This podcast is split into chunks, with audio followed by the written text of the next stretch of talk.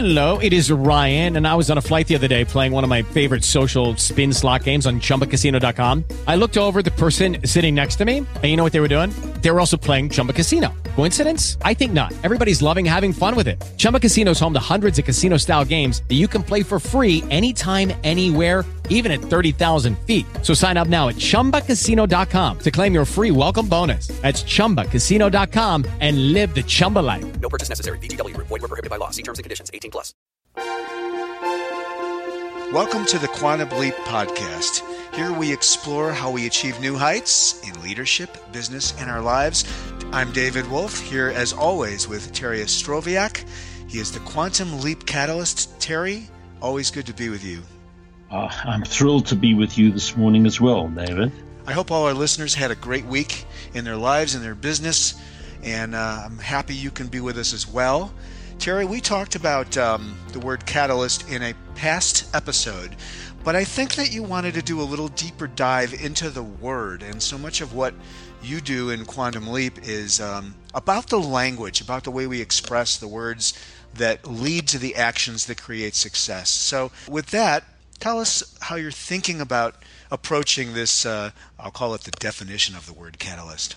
Certainly, I and the reason that I that I suggested that we do that today is because about two weeks ago, we, my wife and I, had a, a, a visitor, in fact, a visitor and her husband, come to San Diego, and uh, I talked to her about what she does. She actually lives currently in Melbourne, Australia, mm-hmm. but her husband is from from France, and uh, she originally was an Israeli, so it's a bit of a mixture.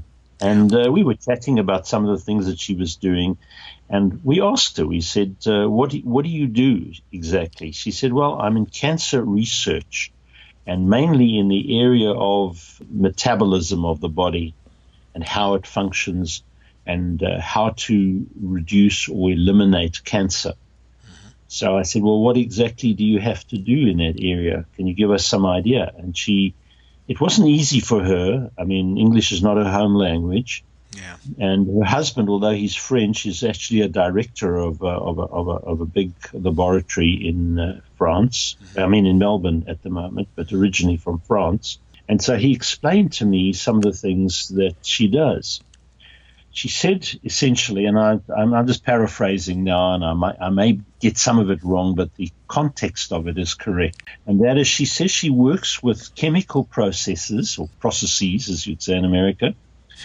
And the idea behind it is, is that she was able to find two chemicals or two elements in chemistry that are vital for the elimination of cancer in a particular area of the body can't remember exactly what it was. But as she was chatting, I was, of course, thinking to myself about using the word catalyst myself in my in the context that I do in the area of coaching.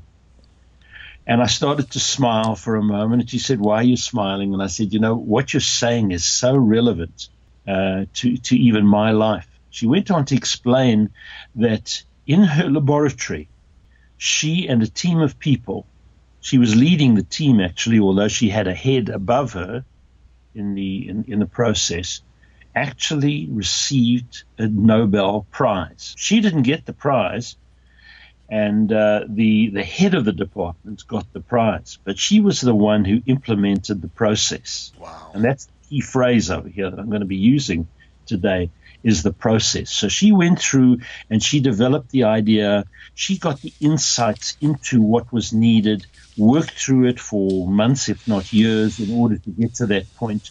And then I explained to her once again how I operate, where I take one element, which is my client, mix it with another element, which is me, they get me as part of the process. We put the two elements together, and somehow or other, a third element pops out of the equation, making the equation 1 plus 1 is equal to 3 rather than 1 plus 1 is equal to 2. And essentially, that's what she said she does or has done and, and was the reason for her success and for the Nobel Prize being awarded to her to her group. I'll say group, and in fact, it was the particular head of the department that got the kudos for it.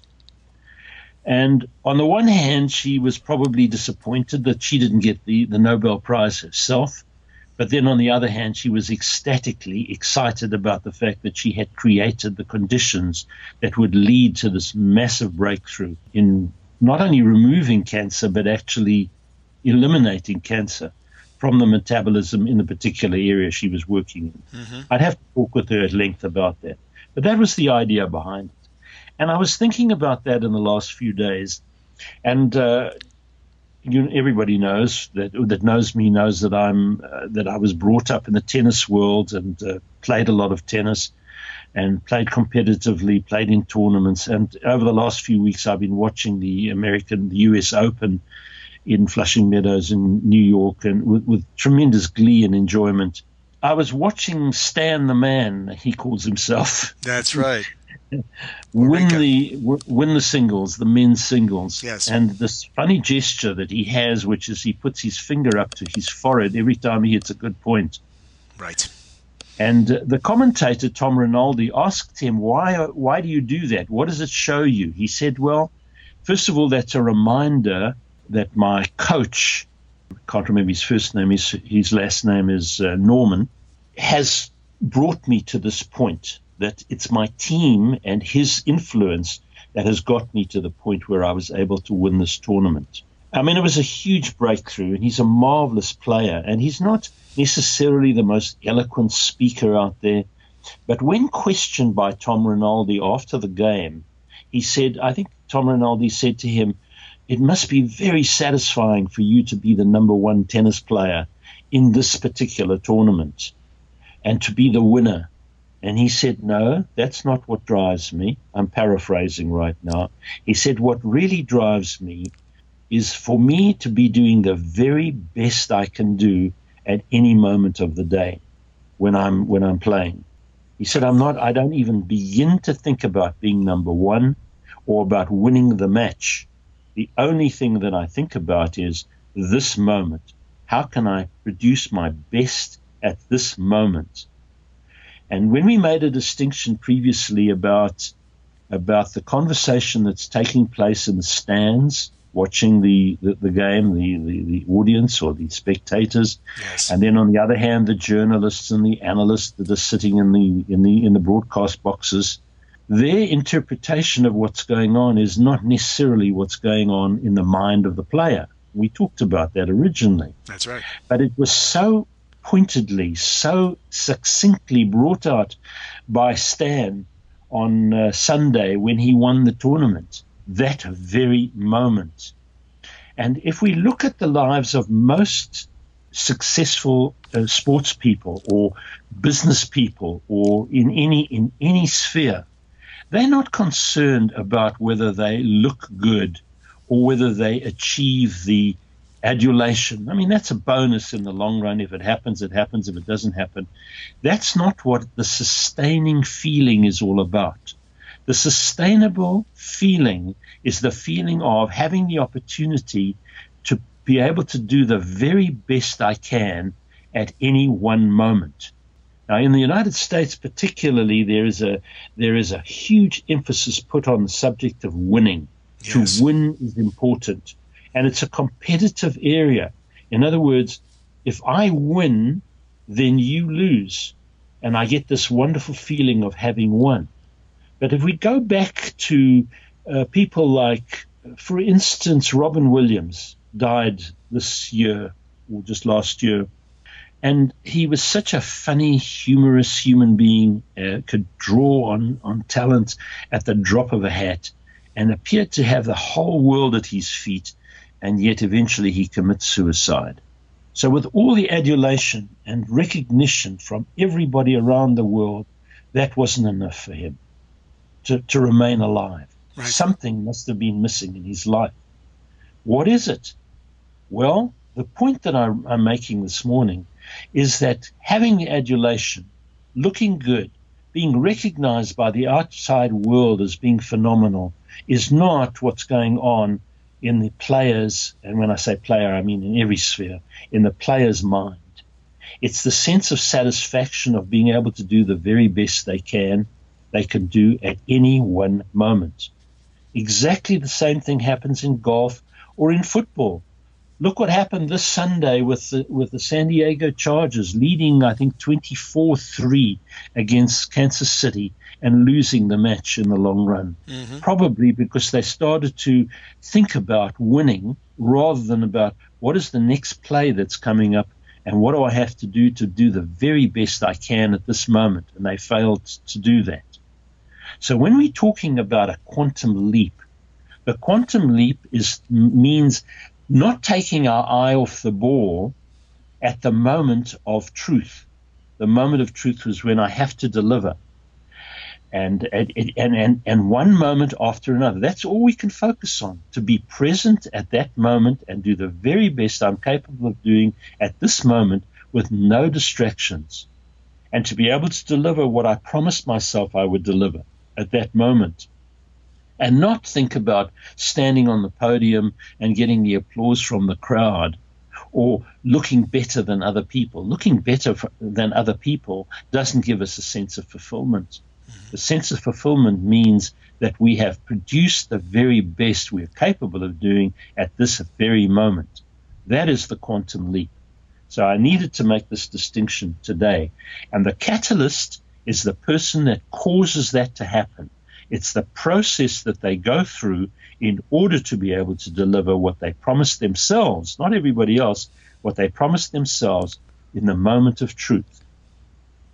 That's the objective behind it. Uh, so fascinating, both the chemical, the chemical production, one plus one equals three, a mechanic or mechanical function of all of this, and then to humanize it or your discussion about really understanding that, as you say in the U.S. and maybe elsewhere, the the uh, the egoic thought about how we project ourselves and the zero sum game about winning is really second or third in the hierarchy of, of success, successful and thinking, pri- and priorities, and uh, priorities. Right, right. Third in line for the for the for the in the ladder of priorities.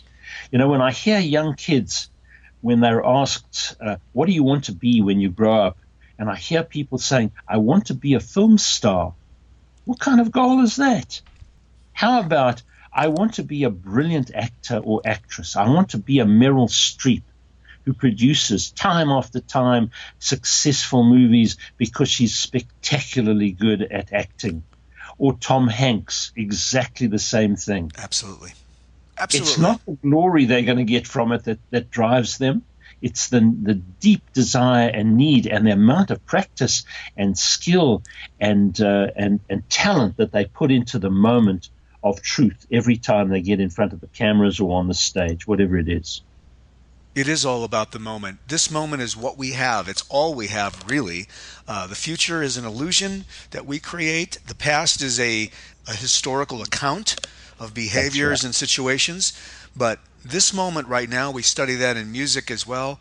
It's really true that if you look at great achievers in humanity, they're not thinking about the winning, the egoic thought of being famous. They're thinking about the, the little incremental, the work that goes in day by day, minute by minute, moment by moment and the rest of it is the interpretation, as you say in the tennis uh, example, the press, the crowds.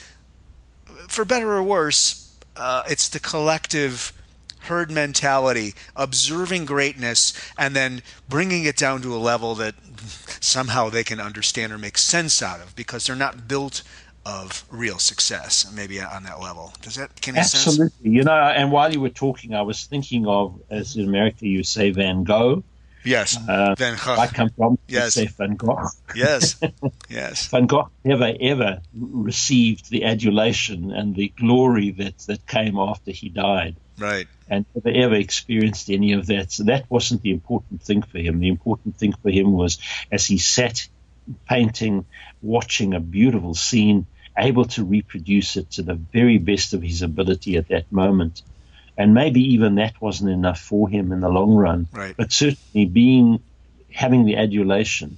Um, in fact, even there's a story about Dale Carnegie that I, that I remember hearing off the record, where he said when he was much older, he said people you know, he was already becoming very well known after he'd written How to Win Friends and Influence People mm-hmm. in the early part of last century. Mm-hmm. And uh, he said when people came up and met him uh, when he was much older, um, I don't know exactly what age particularly, but over 60 or maybe even over 70, he said he could see the look of disappointment in people's eyes as they met him, thinking that he was going to be this spectacular idol that that was going to whip them off their feet and, and you know and, and, and, and wow them in some way. Yeah. And yet he was a very modest, quiet individual whose needs to educate or to train or to coach people successfully was his was his deepest desire. And he could see this disappointment cross their faces as they met him because he didn't live up to their expectation of what he should look like with all the success he'd had. It's fascinating. Yeah, as you study the interpretation, and I know you're fascinated with this too, the interpretation of, you know, when we talk about the tennis, the, the press thinking they know, or uh, in this case, an image of someone who they've constructed in their mind to be very different, whether it's physical or their presence on a human level in the room. Uh, it doesn't match. That's, that's very interesting. You know, when you meet famous people, um, and I've had the occasion to meet, like you, uh, some famous, we'll call them movie stars. The most amazing of them, they would come to our recording studio to record lines for movies uh, in an ADR, you know, re-recording uh, dialogue they came to the studio and they were so modest and so focused. The hyper focus on getting it right was really what they were all about. It was not at all, they have no sense of themselves as famous or stars, the great ones, the great ones. Uh, and we met a few famous actors. American actors that, well, they were famous, but not necessarily, uh, I would say, um, uh, their work wasn't really what it was about. It was more that they were just famous, and with them, you you you could see it was observable that they were more in touch with their egoic framework and how they projected themselves than they were with the work itself. Yes, almost as though they were starting to believe their own publicity. yes, exactly. Exactly. And, and, that's the trap. That's the big trap. Oh, man. we get to a point where we were, when we believe we've arrived, well, and exactly. there's nothing more to do. Uh, that's when that's when we have the problems. Well, you might as well die. Real, yeah. Yes.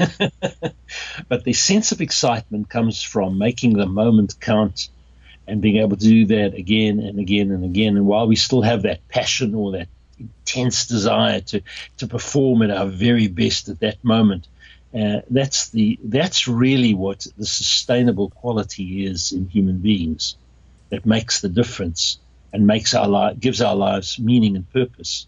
It's not the applause from everybody out there because we know very often that the performance that we give is not really understood the way we understand it. Mm-hmm. We get it, they don't. That's the idea behind it.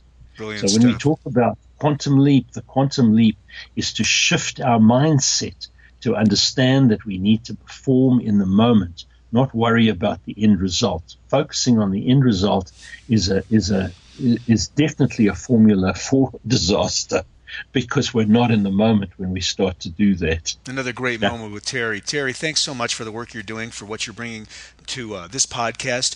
Thanks to our listeners for staying with us every week. Please share it with your friends. Give us a great review on iTunes.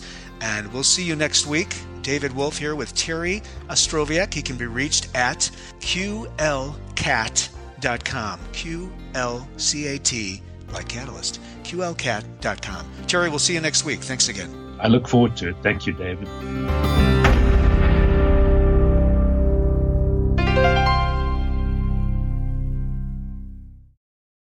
It is Ryan here, and I have a question for you. What do you do when you win? Like, are you a fist pumper? A woohooer, a hand clapper, a high fiver. I kind of like the high five, but if you want to hone in on those winning moves, check out Chumba Casino. At ChumbaCasino.com, choose from hundreds of social casino style games for your chance to redeem serious cash prizes. There are new game releases weekly, plus free daily bonuses. So don't wait. Start having the most fun ever at ChumbaCasino.com. No purchase necessary. VGW. Void were prohibited by law. See terms and conditions. 18 plus.